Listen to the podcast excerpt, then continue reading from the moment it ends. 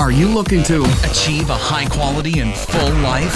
You're in the right place. Welcome to Heightened Living. Heightened Living with your host, Austin Floyd. Hey, what is going on? So, in this podcast, uh, a little different, I want to start out with an introduction to Andy Earle. Uh, he's a researcher at Loyola Marymount University in Los Angeles where he studies adolescent risk behavior and the role of parents in helping teens thrive. Essentially, Andy is an expert in helping parents understand their kids, uh, the evolution of them, and how over time, often the parent has to change his role depending on what is going on in the children's life. So, that is Andy, and in this podcast, we talk about a lot of awesome stuff. One of my favorite things was the transition from the preteens to the teens, and how parents really do have to understand and see that there is going to be a difference in this person who is now becoming more autonomous in their thinking, their way of life, and how to respond to different elements of what goes on in childhood. So, without further ado, let's jump into the podcast. Boom, there we go. It is live. Thank you for coming on the show, Andy. I got to start out with a question. Who is your favorite superhero? Oh, my favorite superhero, I think, would have to be Spider Man. Spider Man. Um, I, yeah, I, I, think I like the I like the fact that he's just like a, a average dude who kind of was not that cool in in school, and then uh, uh, got through kind of uh, science. I'm a I'm a science geek, so Hell yeah. That it's kind of like a, a, a, scientific radioactive spider that then uh, turned him into, um, and then and then that he ended up uh, doing good things with his power. So totally. Plus, he's like incredibly strong. Yeah, and and it just like it looks like it would be so much fun to go swing from. I mean, flying would be fun too. Uh, uh, all superheroes have awesome, but you know that one in particular just looks like it would be so cool. yeah.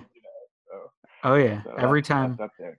They always always wonder what happens, you know, after he's done like swinging around. Like, what happens to all those spider webs that yeah. he's like hanging off all the buildings? Some guy has to go clean all those up or something, probably, he, right? Yeah, he's got an intern. The intern's like, God damn. It. sure, sure. Yeah. It's like, why was it that high up, dude? You had to hit the highest building in the whole. Come place. on, man. Can't we make a rule? Forty stories is the limit. You can't swing from anything more than 40 stories. yeah, but awesome. So Spider-Man going into that story kind of that you just went through that the person who in school didn't think they were at, as cool used science was learning all that is that where your story begins or how did you start in all of what you're doing today yeah well i guess uh I, I really kind of um, kind of came across like all the the self improvement and self development stuff when I was kind of in high school, and maybe that's why I identify it as it wasn't a radioactive spider for me, but I was kind of you know uh, the not so cool kid. I, I, I, was the geek in high school, I guess, uh, into kind of drama and student council and stuff like that. Um, and uh, yeah, kind of finding the self development and self improvement and really uh, uh, all those tapes and CDs from the 80s and stuff, like really like kind of jump started my life uh, to really thinking, oh, what can I create and contribute to the world, and uh, what kind of life do I want to build for myself. And and so I guess now then, uh, I, I, what I ended up with is uh, this this website and podcast that I do talking to teens, and I'm a researcher, and uh, and, and what I study is parent-teen communication. So kind of uh, helping uh, through kind of like removing it by one generation, uh, how, how, giving parents the tools so that they can like hopefully help other teenagers who are maybe uh, struggling like I was uh, to you know find something positive in their life. And uh, so uh, so so that's that's where I'm at now, I guess. Yeah. Awesome. So then we'll just dive right into that. So when you're helping a parent learn more about their kids and understanding how they're going to work what do you dive into? How do you do that? And how do you really get their mindset to be like hey like your kid is a person too and if you don't realize that it's going to be a lot harder to be the parent with them.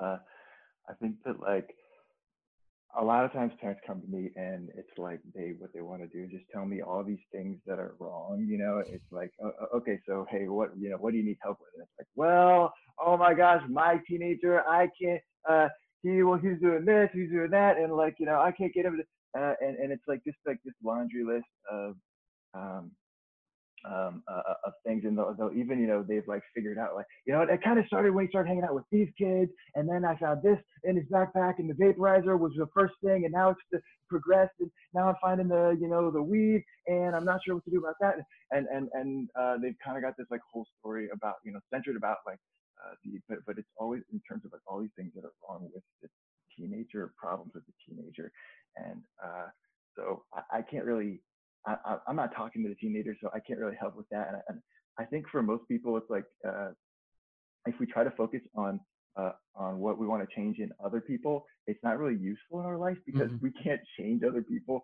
All we can really uh, focus on is ourselves. So the first thing I try to do is help parents to see that and to say, okay, let's just set that aside. Like I, I understand that you know there's things that you would maybe want to change about your teenager, but um, we can't do that. All we can do is focus on you. And maybe there's some things that we could change about you that uh, would, you know, help to to to impact your teenager and some mm-hmm. communication strategies that you could learn or just kind of like some different ways of like being with your teenager that maybe would uh, uh, kind of cause a like the domino that knocks yeah. over the other dominoes that kind of like allows those other changes that you, you you are thinking about to just kind of occur more naturally. And then so so then trying to kind of work backwards and figure out what's kind of the first domino that we can knock over and, and, and together and just kind of like try and set those other ones in motion.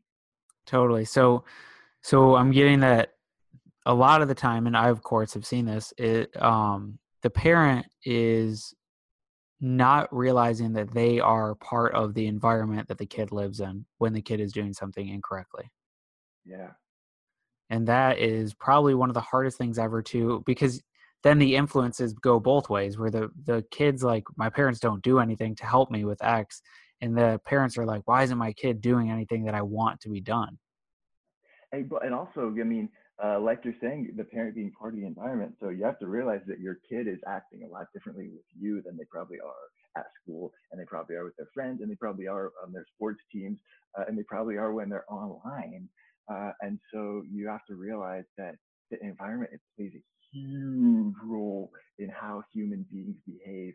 And yeah, you're a big part of that at home. So uh, you're you have to under, you have to recognize that and uh, uh, maybe compensate for it a little bit. Totally. I, I feel like uh, that is one of the the biggest things is the environment, but it's being home and understanding that at home it's the best environment and you can stay and thrive in that environment. Yeah, uh, uh, hopefully, you know, and I think it's uh, if if you don't have a home environment um, that kind of recharges you and refuels you, then uh, it's really hard to to you know meet the next day from like a place of you know balance and not being stressed and that we kind of uh, at least for me i like really need some some place to uh, recharge uh, after after each day and uh, totally. yeah yeah i think that's big. So let's say we have a parent and they don't they're trying to put onto their kid what they think they should be like based on what they weren't like as a kid because I know that happens a lot. How do you handle that? How do you help a parent or someone understand that? Because this applies to everybody, of course, but for anybody, how do you handle that? Yes, I think the big one of the biggest tools is like um, if you can just change your mindset from from seeing your role as a parent uh, as hey let me try to you know show you something. Um, if you can change your role now that your kid's becoming a teenager um, it, it y- your role needs to shift a little bit uh, to where you're more like a coach and together you're going to kind of collaboratively explore and you're going to kind of help and maybe offer suggestions uh, but at the end of the day your teenager is going to need to figure out what their own identity is and kind of the, the, point of this process of, of, of differentiation during the teenage years is for them, you know, for the teenager to, to question your identity a little bit and to develop their own. So uh, instead of kind of you trying to, uh, I, I, know it's hard, but like impose on your teenager your view, um, I, I would try to work on like some scripts that you could possibly use. Like, how could you start some conversations that would lead more to like, you know, uh, you trying to find out mm-hmm. what's what's big with your teenager and what kind of identity are they developing and and what kind of big questions are they wrestling with because a lot of times uh, you know i also i study screenwriting uh, in college nice and um, uh, I, uh, i'm fascinated by storytelling and um, you know one of the key ways that as a, a storyteller you can show convey character is by those like critical important choices that the character makes when it comes down to the end of the line at the end of the day you know and batman right the city yeah. and everything is on the line he has to choose between the woman he loves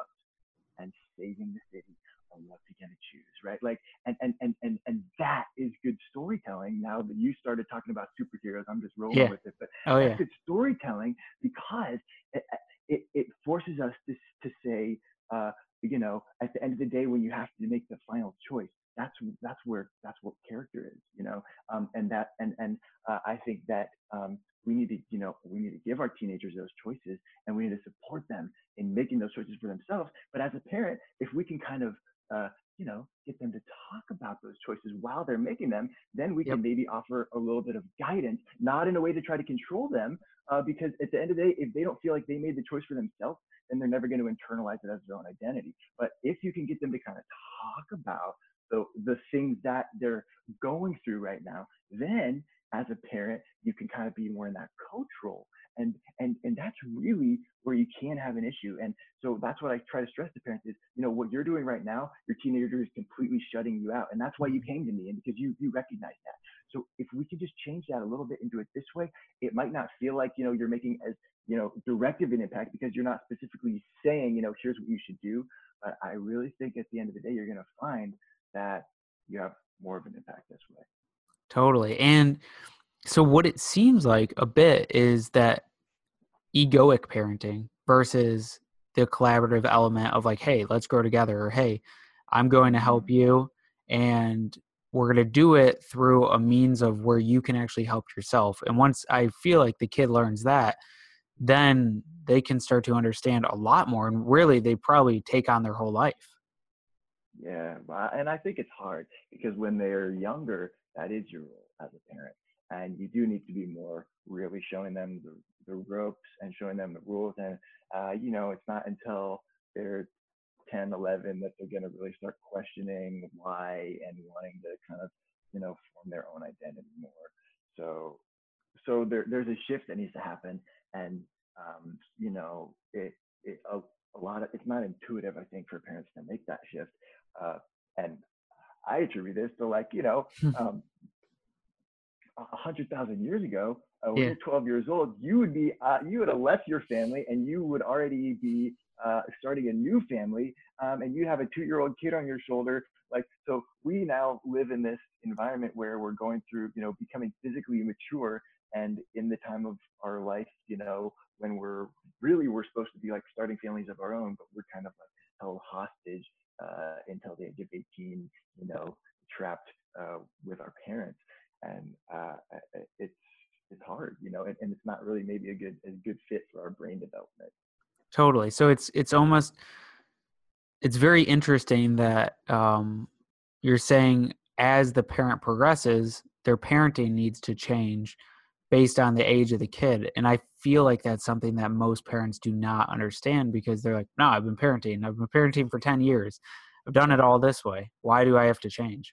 And because we never had to do it, uh, it you know, you babies, uh, there's like this classic way that people talk to babies. And if you, and it, it doesn't matter what country somebody is from, uh, uh, or if they're a male or a woman or anything, right? You put somebody in front of a baby and they go, and they start talking like this, and like like their voice goes up, yeah. and they start using more vowels. And, and the researchers have documented it. They call it parentese. It's an actual uh, phenomenon that that's cross culturally, universally, uh, and that's because you know uh, we have had to care for babies for, forever in our evolutionary history. So we've evolved just natural instincts for how to care for a baby that are fundamental that we all just have.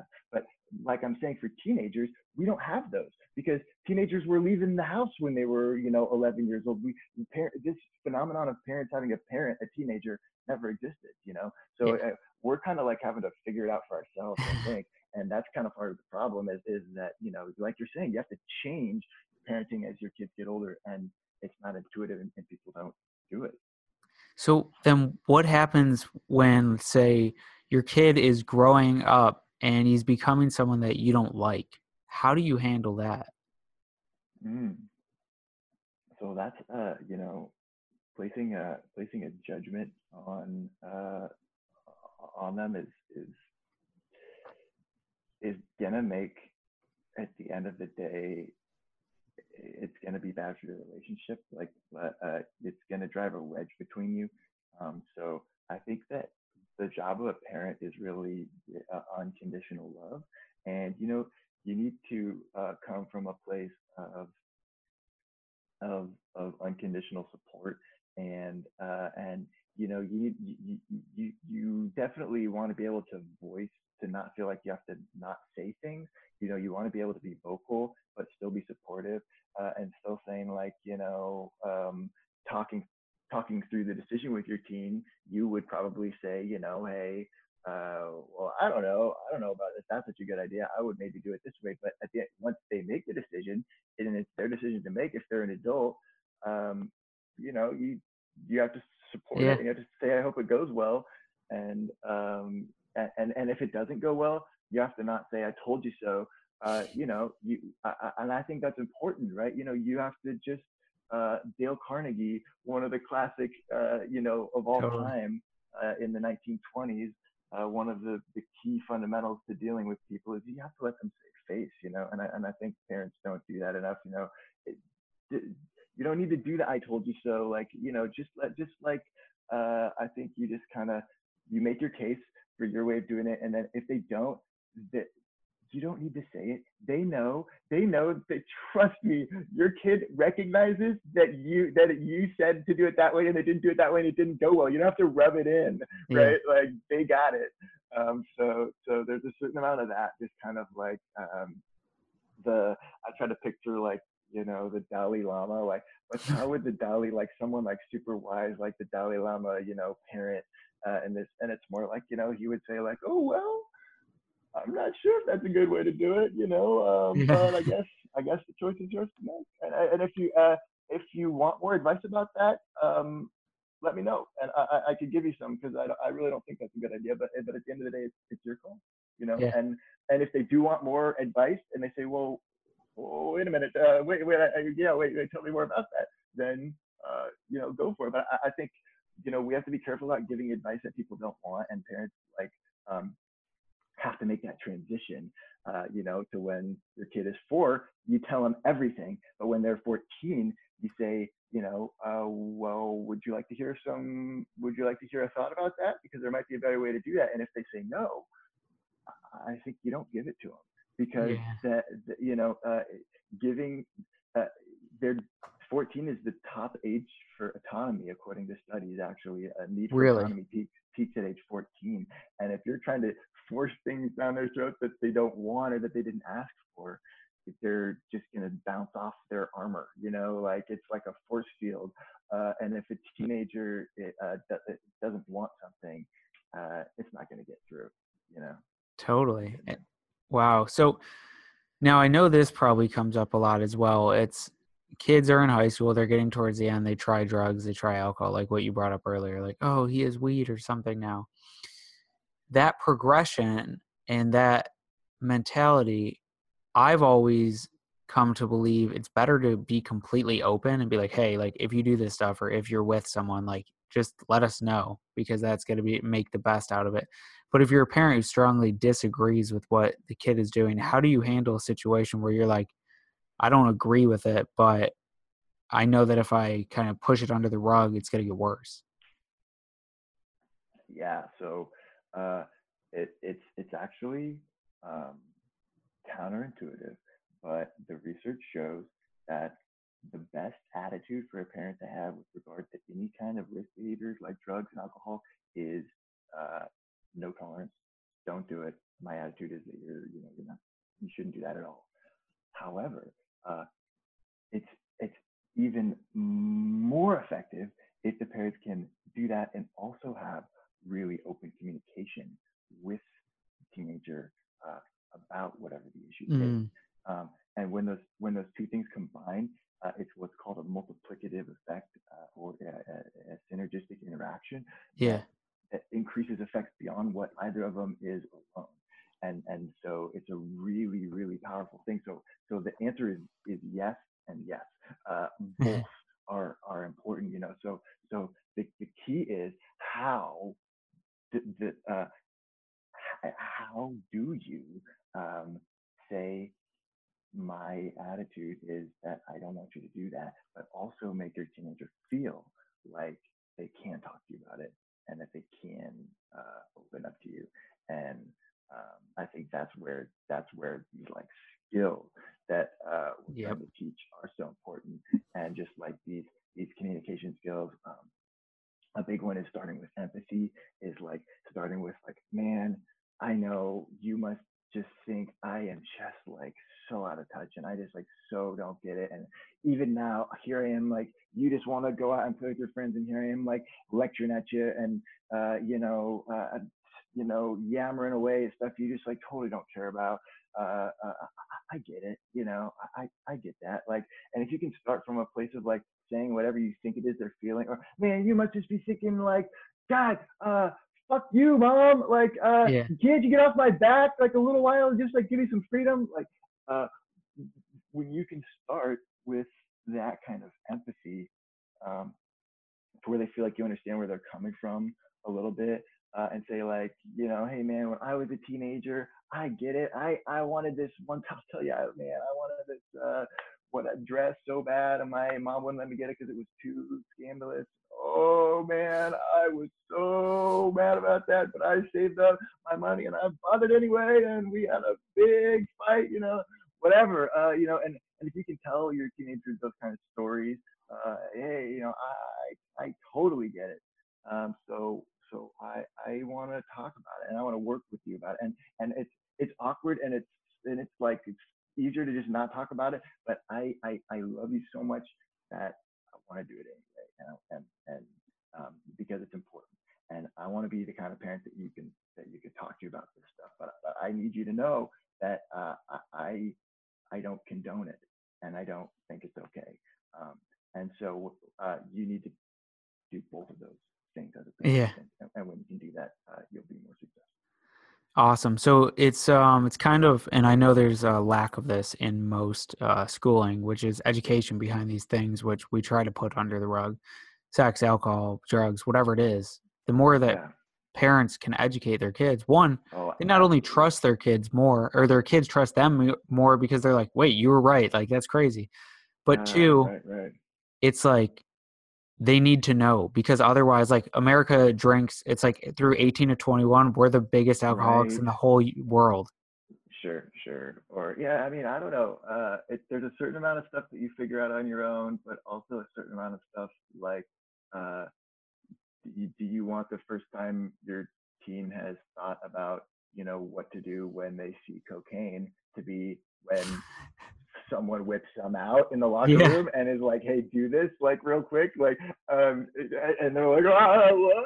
Like, uh, maybe it's good if you could, you know, just like talk about it a little bit beforehand. Yeah. Even the even the crazy stuff, uh, and be like, "What would you do if you know this happened and this happened?" And just like uh, go through some stuff with them or talk about you know stuff from from you and and uh, you know, maybe talk about how that would correspond to different, you know, values or uh, well, I guess, you know, if you made this choice, that would mean you're kind of this kind of a person or this kind of thing is more important to you. And if you made this choice, that would probably mean that that was more important to you and kind of like helping, helping teenagers to, to link uh, choices because link those like that, that's what the teenage brain is not very good at is linking those like uh, immediate mm-hmm. right now choices to those kind of like bigger picture longer term things so if you can kind of uh, as a parent help to say oh, so I guess I guess what you're saying is that and, you know get them to say it first is oh, so then what kind of well, so what would happen if you did that? Oh, oh so so kind of what you're saying is, and you have to do it in the non yeah. way. But what you're saying is that like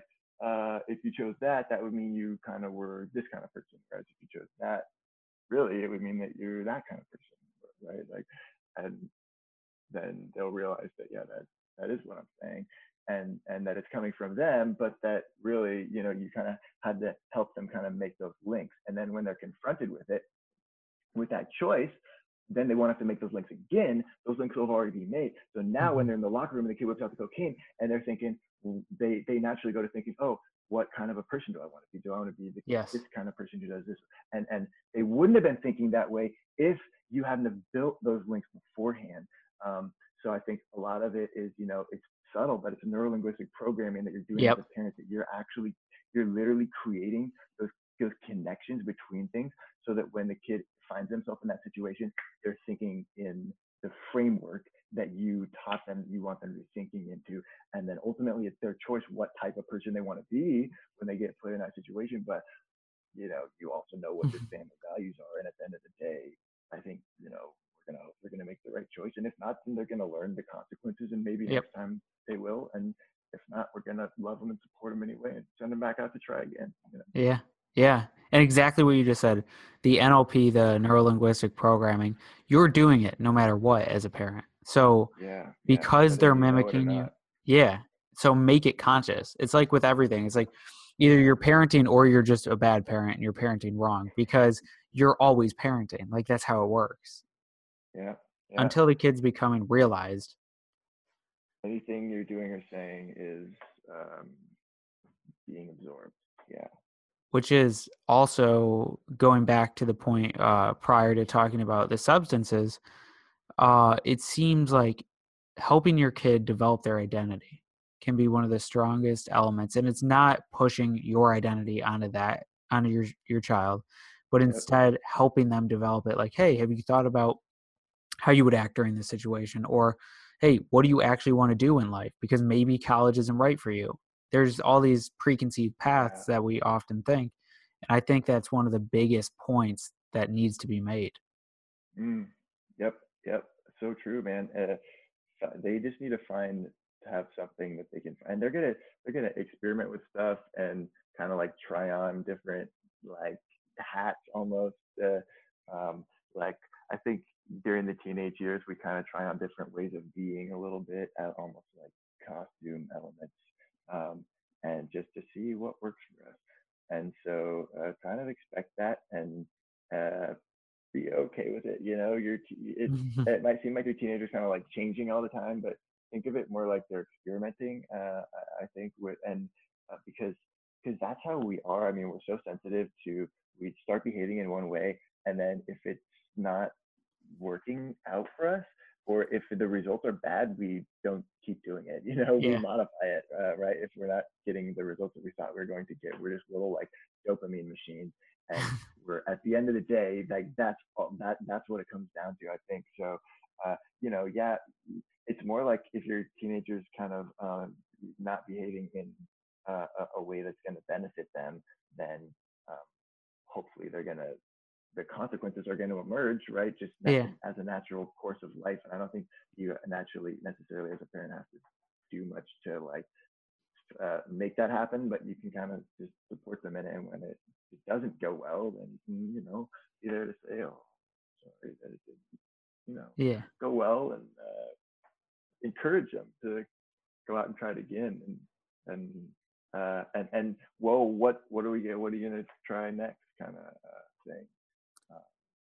And I think that we're constantly doing that for you know all kinds of all assets aspects of our identity. Yeah. How, how do I want to be as a student? How do I want to be as a romantic partner? How do I want to be as a friend? Uh, how do I want to be as a you know member of this family um, and this household and this school and all of these uh, you know church or choir or whatever roles that we kind of uh, see ourselves as being part of our identity we maybe like experiment with different kinds of ways of being within these roles, and especially during the teenage years, and we see what the results are. and if they're good, you know, if we can get, that's where kids kind of develop negative behaviors if they realize they can get better results for kind of being a little bit uh, putting in less effort or being yep. a little more like I don't care around their parents, and their parents start like catering to them or to try to get them to care more, then they're like, hey, wait a minute, all I have to do is like be like I don't care a little bit, and then my parents like start giving me more stuff and like yep. giving me more attention, and uh, so it's not necessarily that they really don't care more; it's that they just tried on that way of being a little bit, and the results that they found were, hey, this is good, you know. So yep. then they're gonna keep doing that. Uh, so I think it's more as a parent if you could think of it as that is they're kind of like constantly experimenting and how can we make sure that the consequences that they're receiving at, at each little stage of experimentation are accurate or an accurate representation of the consequences that they should be receiving for that stage and then that they're not getting a false you know, view of how easy something is or, or something like that oh yeah yeah exactly it's uh we're feedback machines and if we don't get the yeah. proper feedback then when we go into the real world we're like what the wait, it doesn't work anymore. This doesn't make sense.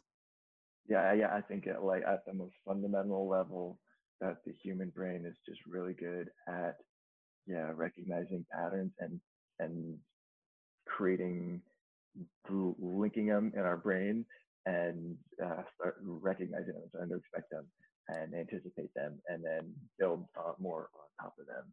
And so, yeah, just like simple, simple patterns and feedback um, cycles of feedback. So for teenagers, it's like they want to, the more they can get more cycles of feedback and try out different things in their life, um, the faster they can find things mm-hmm. that are really cool, you know, um, and that, yeah. that work well with who they want to be in the world. Yeah, and it.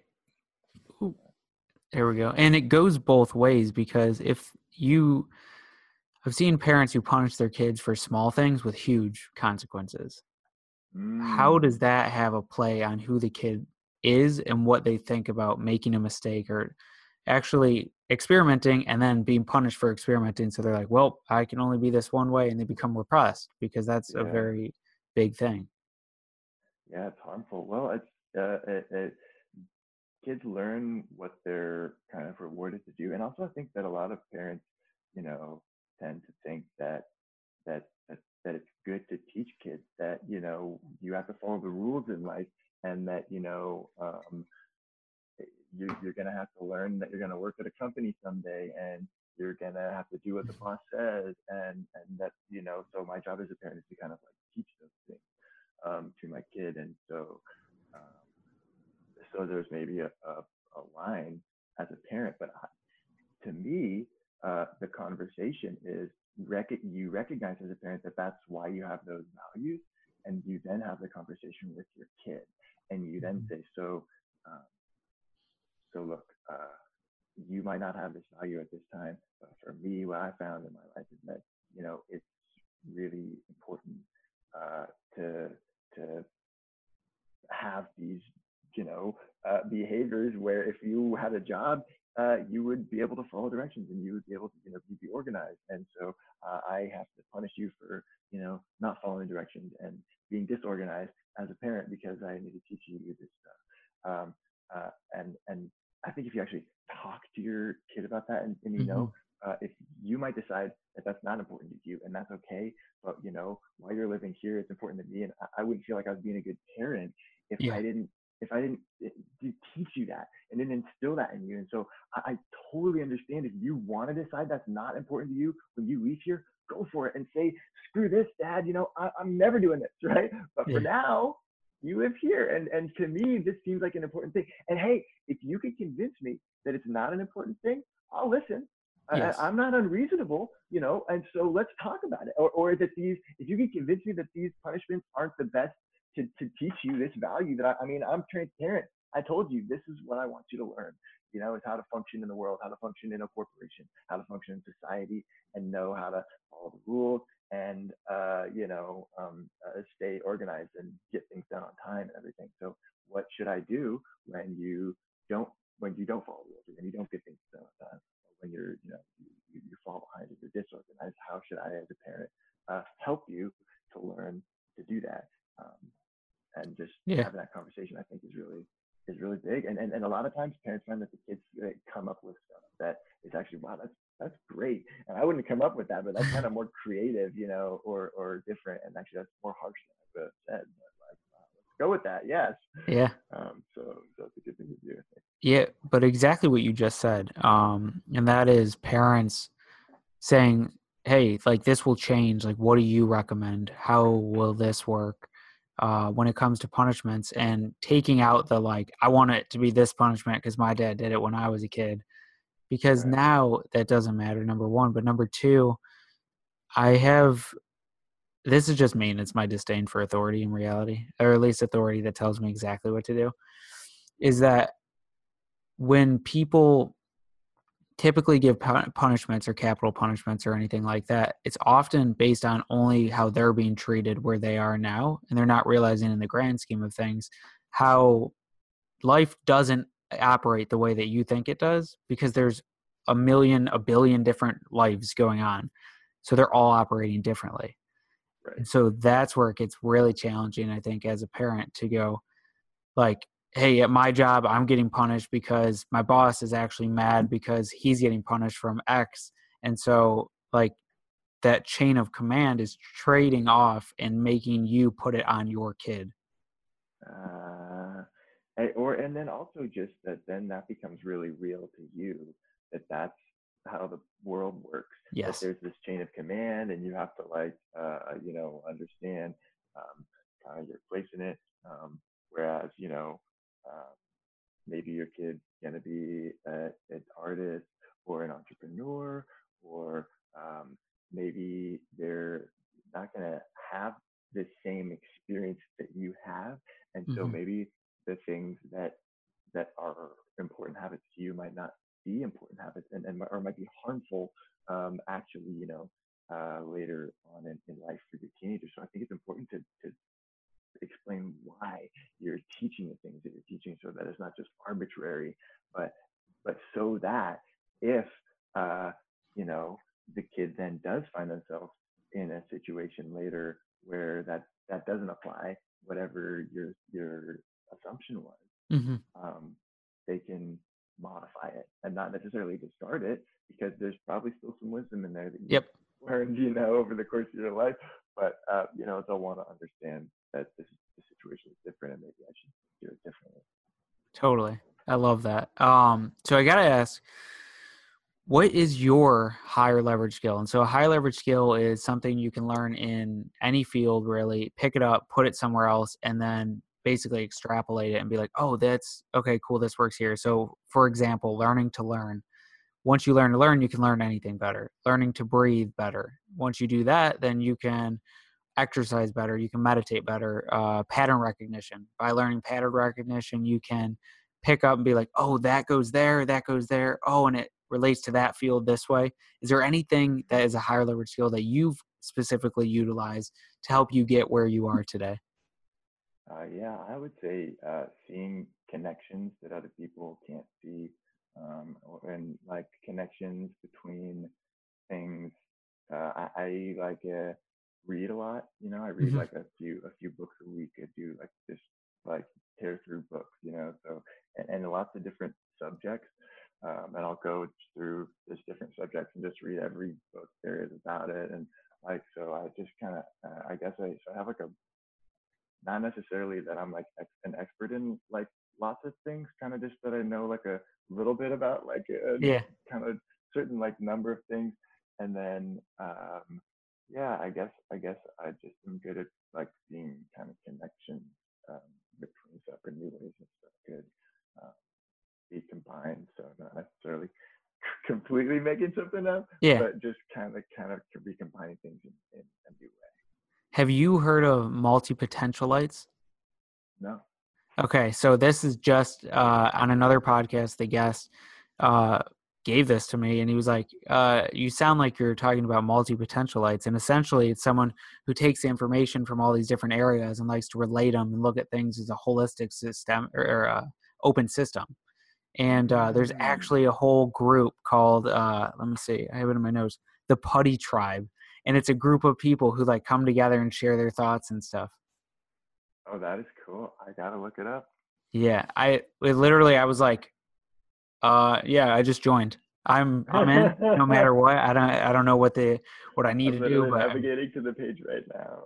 yeah, seriously. Um, no, that is awesome, and I think that skill itself, the ability to relate information, and uh, essentially, it's kind of reading without the intention of just a spec. Uh, it's reading with an open mind to other things that you've learned, and not going like, "Hey, this book Mhm. is only about Civil War history." But like when you hear something and you're like, "Whoa, that's weird." That's just like the other book I was just reading when they talked Yeah, about this thing yeah, right. happened and then they all just feed into each other and you're like oh my god this is amazing the world all information connects It's so cool Yeah, yeah, that's the, that's one thing that uh, I think is like uh, in terms of you know studying educational psychology. They talk about the difference between like uh, expert knowledge and novice knowledge, and so that it's it's actually they if they give like a, a test of you know pure facts to like someone who just got their PhD in a subject versus someone who's like a wizened professor of you know 40 years. Uh, the person who just got their PhD actually scores a little higher on the test. It's just a fact. But what the difference is that the person who is the wizened professor for 40 years, they uh, um, are much more able to like integrate those facts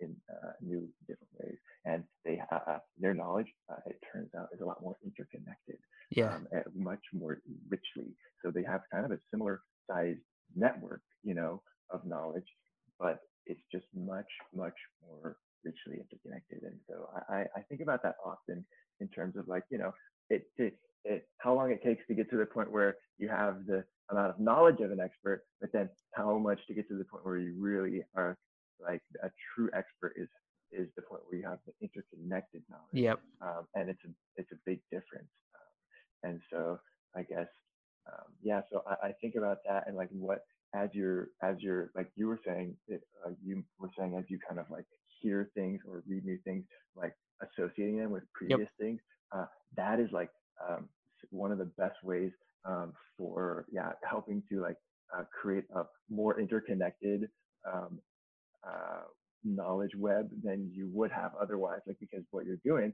by consciously thinking about how the things that you're learning are connected to things you already know, Yep. you're creating more interconnection, and so you're kind of creating more expert knowledge. Um, and so yeah, so I just like you said, I try to do that whenever I'm reading things, is create those extra retrieval cues and, and interconnections to things that I already kind of and just kind of like ponder it a little bit and think about um, how it relates to other stuff instead of just like breezing through to the next page and starting the next chapter immediately. Like uh, I think it's worth it to take that little extra time and just kind of like think about it. yeah Think, thinking is like a thing that seems kind of like getting lost these days almost Yep. because it's so easy to just whip out your phone or I don't know, but uh, I- I do enjoy sometimes just you know having some time to just kind of think about something that I just read or just go for a run for you know 15 minutes without Yeah. bringing bringing anything electronic and just like uh, think you know it's important I think. Totally. Yeah, I wrote a whole article on how to use wasted time, like quote unquote wasted time, so like appointments, all that stuff. And like one of the main things I said was like you can use this time to actually think and like use the time when you're like, no, I just can't think about that right now, as many people say nowadays. Now you can. You have that time. You're just sitting there. You're just doing something. Like yeah. go deep down the rabbit hole, figure it out, have fun with it. Like you should. That's what life's about. Find connections, create, have fun. Yeah, that's really cool. Yeah. So is there anything right now that you're currently questioning? And this can be life, religion, politics, how doorknobs work, whatever it is. It's something that in common consensus you hear people say, yeah, that's the way it works. And you're like, I just really don't think it works that way. Oh, wow. So many things. Um,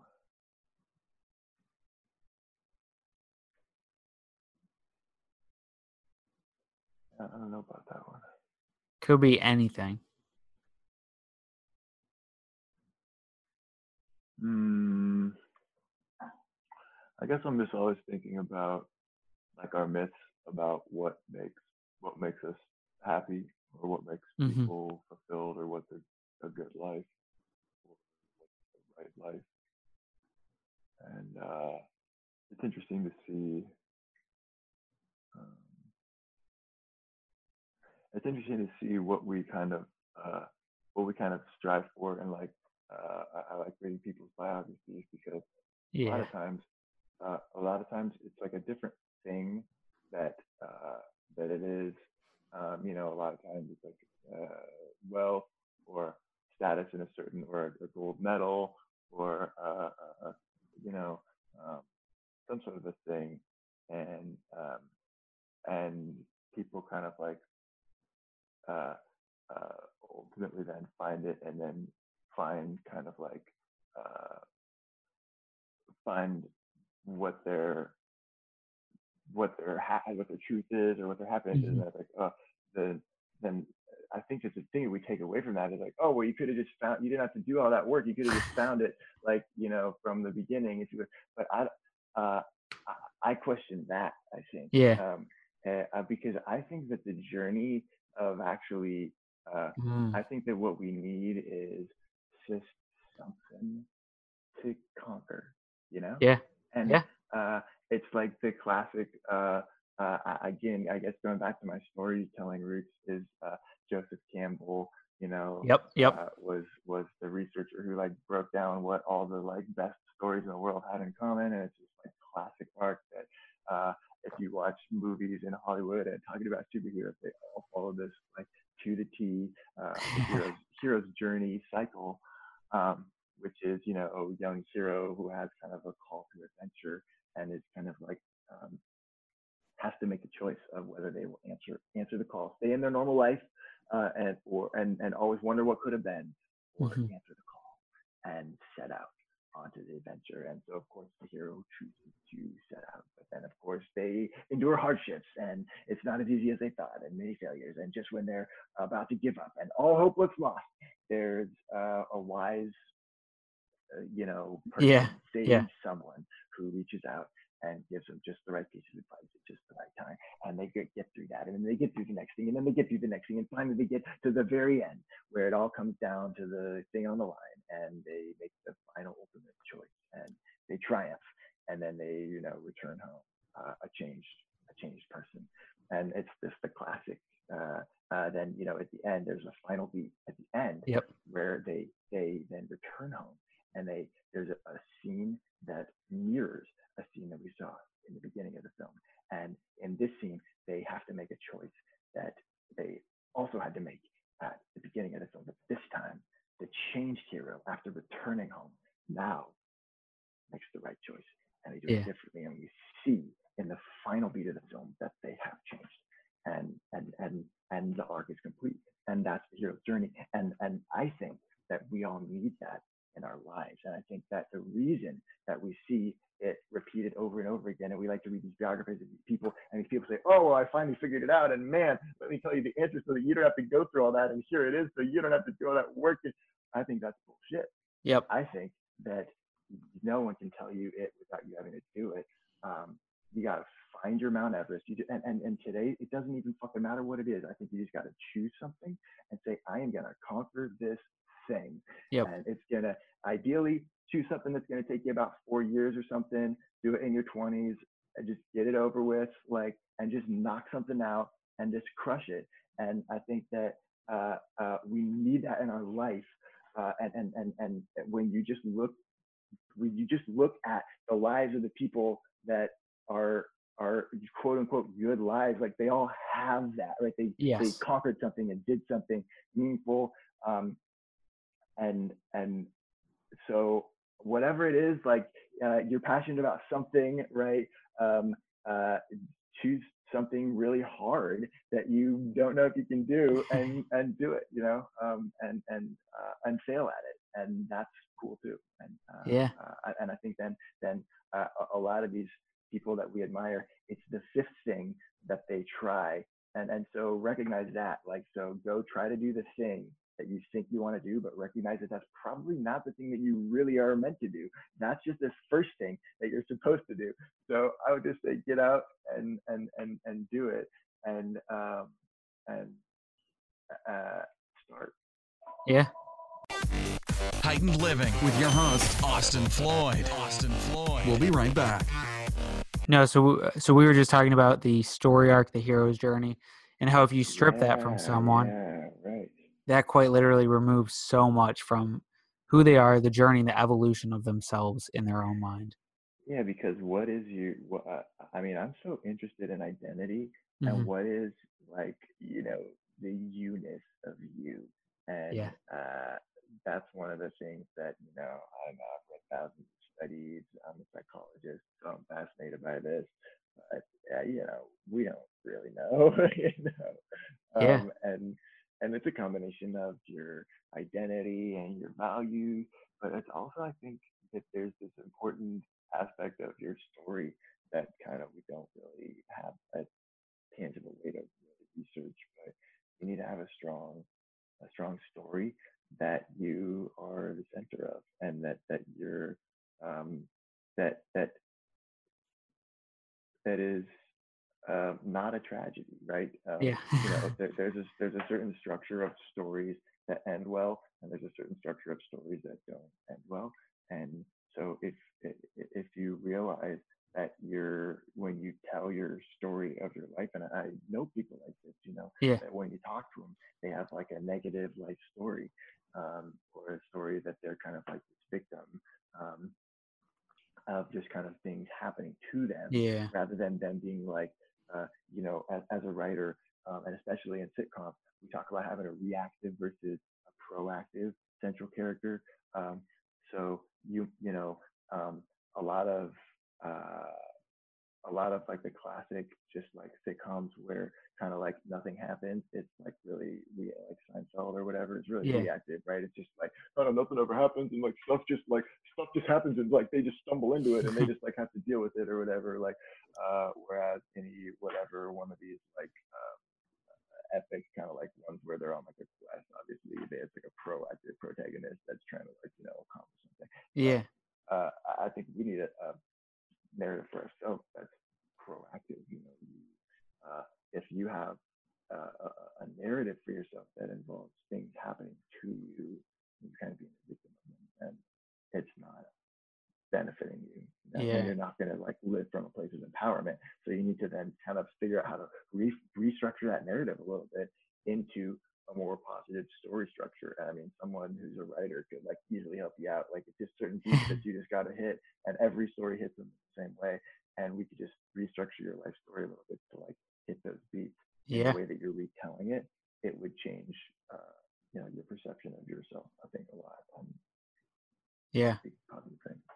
Yeah, I talk about that all the time is uh you need to write your own story. Go back, take your the beginning of your life, reframe it because every time you remember something, you remember it differently, number 1. But number Yeah. 2, if it's not structured already to the way you want it to be to set you up for your future, then why are you even remembering all this bad shit? Like go back, reframe it, write it like it's a hero's journey or like you're the kid and right now is the time where you're about to like burst out of your shell and get to where you want to go and you will because you now are that person in your mind in your reality Yeah. Yeah. oh yeah so is there anything that you're currently obsessed with Oh man. Uh, well, I mean, green tea. Uh, it's kind of like that's kind of always. What kind? thing. You know, uh, all kinds. I like the I like jasmine green tea a lot. Um, yeah. Uh, for some reason, yeah, I'm I'm, I'm big on that. It's good, good kind of all morning long working and stuff. awesome awesome well before we sign off where can people find you yeah, we're at talkingtoteens.com, and um, that's the Talking to Teens podcast. You can find us there on iTunes, Talking to Teens podcast. And uh, yeah, uh, it's kind of it's sort of like this. We just interview different experts about uh, really focusing on how to talk to teenagers and um, you know how what you could say in different situations to teenagers to uh, kind of get through to them about different things and get you know make positive results in their life. And so uh, I, I kind of think of it like um, uh, it's like like hacks for parents. You know, Yeah. uh, it's kind of it's like stuff that's like a little stealthy that's based in psychology and science because I'm big on that. Um, and and you know we bring in a lot of best-selling authors and, and pretty cool people. Uh, we just had uh, Chris Voss recently, uh, author of Never Split the Difference, and the the lead uh, hostage negotiator for the FBI. Yeah. And yeah, he did this like uh, how to negotiate stuff with your teenager. Um, so so we try to do kind of cool stuff like that and and make it uh, make it happen. Awesome. Well, thank you so much for being on the show. This was awesome. Hey, it was my pleasure, really. Uh, thanks for having me. Of course, man. Living.com on Facebook at Heightened Living. We'll catch you next time.